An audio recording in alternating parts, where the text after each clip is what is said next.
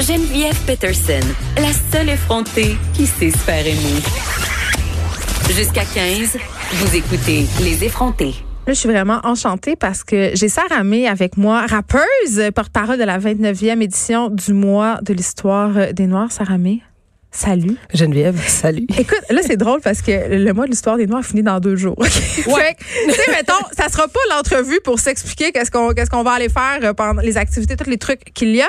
J'avais envie qu'on se parle de la signification, puis je me disais, c'est pas grave, c'est juste deux jours. Je veux qu'elle vienne nous en parler quand même, d'autant plus qu'il se passe plein de belles choses dans ta vie en ce moment. On va en reparler plus tard. Mais j'ai envie de te demander, Sarah, mais est-ce que tu avais déjà participé, toi, au mois des Noirs avant? Avant d'être une Bien honnêtement, non. J'adore ça. Ben non, mais c'est la vérité. Euh, ben, j'avais participé en étant nominée au gala Dynastie qui clôture un petit peu euh, le mois de l'histoire des Noirs ou euh, mais tu d'aller à des activités, de, de, de voir euh, des conférences ou d'aller à la collecte de sang qu'il y a eu pour Emma Québec pour une forme d'anémie qui est vraiment répandue dans la communauté noire. J'avais pas fait ça parce que puis je pense que c'est pour ça qu'il y a des porte-paroles. Hein, c'est pour qu'on sache ce qui se passe et qu'on soit sensibilisé aux activités, etc. Moi, j'étais peut-être que ça ça m'atteignait pas ou tu sais ça. Mais c'est fou quand même de se dire ça. Là. Imagine, tu sais. Euh, pourquoi tu sais toi t'avais t'avais jamais eu comme cet appel de t'intéresser à cette affaire là Non parce ben en fait euh, mais c'est pas un reproche, là. C'est pas, non, pas non, ça, mais, mais puis tu sais, je l'ai dit euh, en entrevue à la presse très honnêtement, il me l'a demandé. Je dis non, j'ai fait les années précédentes, j'ai fait aucune activité et c'est ça. Mais euh, euh, en, est, en faisant partie de la communauté t'agis, il y a des choses qui se passent, tu te sensibilises, tu, tu parles à propos de sujets parce que tu es, tu marches en étant une jeune femme noire dans la rue, puis il se passe des affaires, puis dans la vie, euh, euh, tu sais, au quotidien, il se passe des trucs. Euh, mais moi, ça m'a permis, j'ai été sensibilisée cette année, tu sais, j'ai, euh, j'ai vu qu'il y avait des, des, des, problèmes, il y avait aussi des belles choses, surtout euh, les, oui, les parce qu'on parle beaucoup de des problèmes, mais ouais. tu as souligné le gala Dynastie, Oui. justement, qui à chaque année souligne l'excellence de Mm. certains artistes, euh, des journalistes, animateurs Ouais. radio. C'est important parce qu'en fait, il n'y a pas que des choses négatives et il y a des bonnes choses. Ça a évolué. Tu sais, moi, que, que je puisse faire la disque, euh, puis c'est pas juste ça, là, mais je veux dire, les médias sont vraiment plus ouverts. On a fait énormément de promotions ce mois-ci et je pense que c'est une belle année pour euh, le mois Oui, d'histoire. Ça fait 29 ans que ça existe.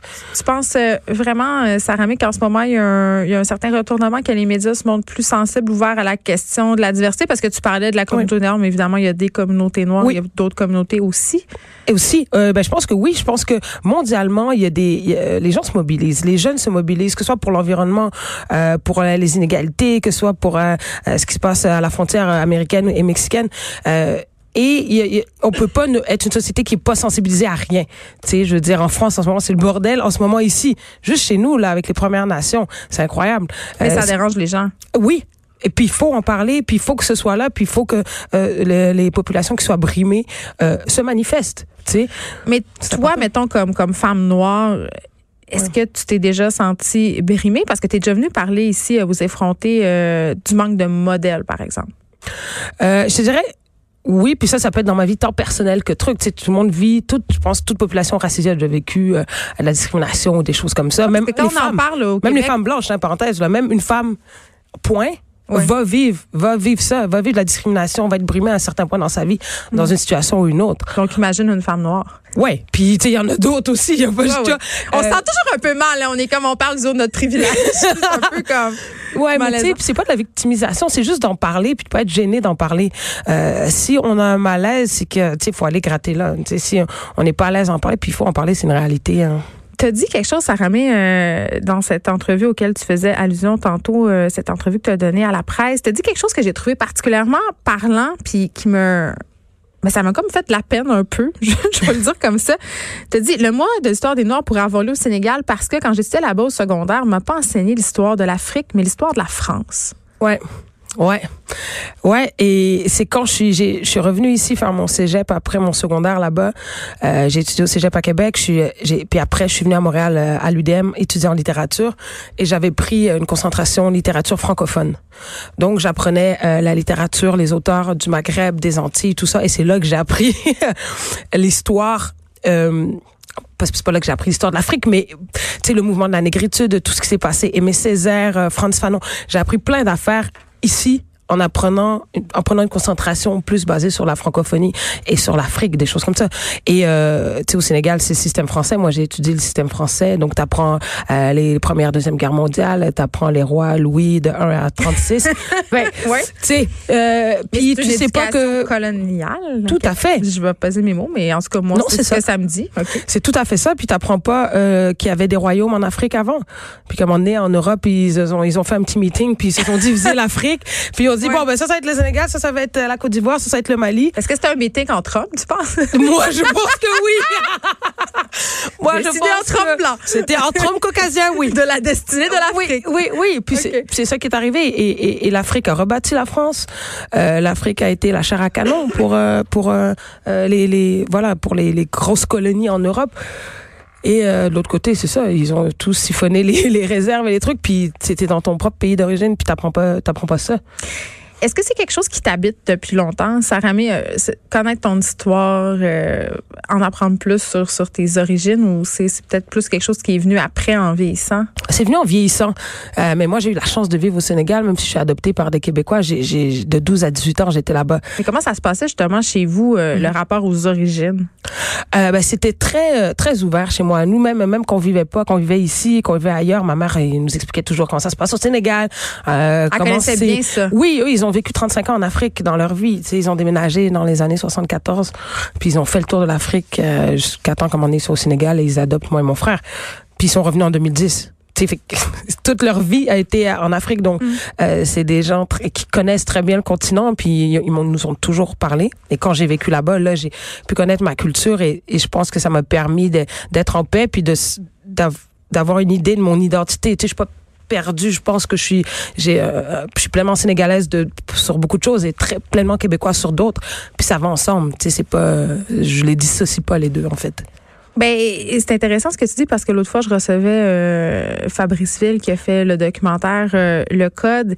Et il y a un truc qui m'avait particulièrement touché dans cette affaire-là. Euh, C'était justement qu'il y avait beaucoup d'intervenants dans le documentaire qui disaient que euh, ils se sont rendus compte, en fait, je vais utiliser le mot différence, mais peut-être du fait que qu'ils étaient noirs ou qu'ils étaient chinois ou membres des Premières Nations beaucoup plus tard dans leur vie. Mm-hmm. Toi, comme Sais-tu euh, comment ça s'est passé pour toi? Est-ce que c'est probablement quelque chose qui, que tu as traversé, cette affaire-là, ou pas du tout?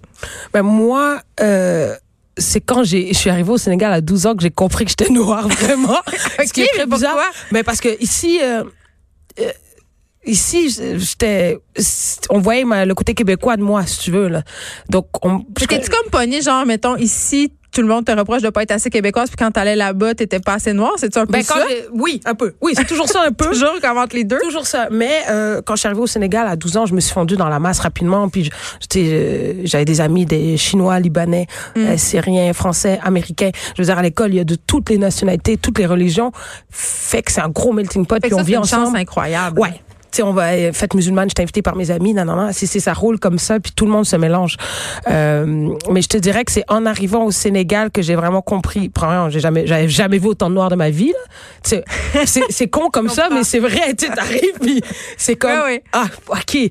Puis euh, j'ai vu comment ça se passait j'ai beaucoup observé parce que comme c'était un gros choc culturel quand même d'arriver dans euh, dans un pays comme ça euh, et voilà, ça s'est fait naturellement. Mais c'est là que j'ai compris que mon, mon côté noir, c'est ma, ma, mon côté africain, c'est là que je l'ai découvert, c'est là que je l'ai, je l'ai développé. Tu sais, mes racines, mm. des valeurs euh, importantes que je, que je, que je traîne encore avec moi.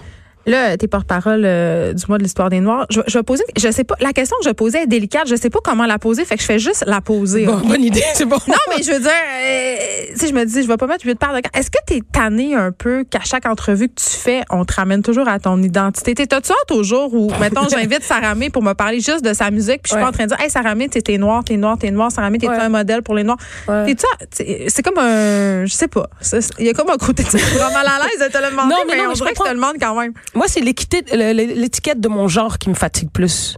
Euh, femme, femme, femme, femme. Ou femme. sœur de? Euh, sœur, sœur de, ça va, c'est, ça, ça s'est estompé. Vraiment, puis il y a des gens qui Regarde comme je le dis pas en ce moment. mais il y a des gens qui, qui, qui le savent pas, qui l'ont appris Googlez-le. Googlez, oui. Sarah May, sœur de. Ouais. Mais j'ai vu que c'était dans les, des, beaucoup de recherches Google. Sarah May, sœur de qui? ouais, c'est ça. Ça va être facile à trouver. Pas beaucoup de toilettes. Ben, quoi qu'il y a Nicolas aussi, fait que c'est ça, bref. Euh, écoute, euh, c'est plus, euh, ouais, les femmes dans le rap, pourquoi il n'y a pas assez de femmes? Est-ce que tu trouves qu'il y a assez de femmes? Ça, ça me gosse plus que... euh, C'est un peu le même, le même Ça- combat ça- que les femmes en humour, mettons. Oui, exact. Euh, En même temps, tu rappes beaucoup sur ton identité aussi.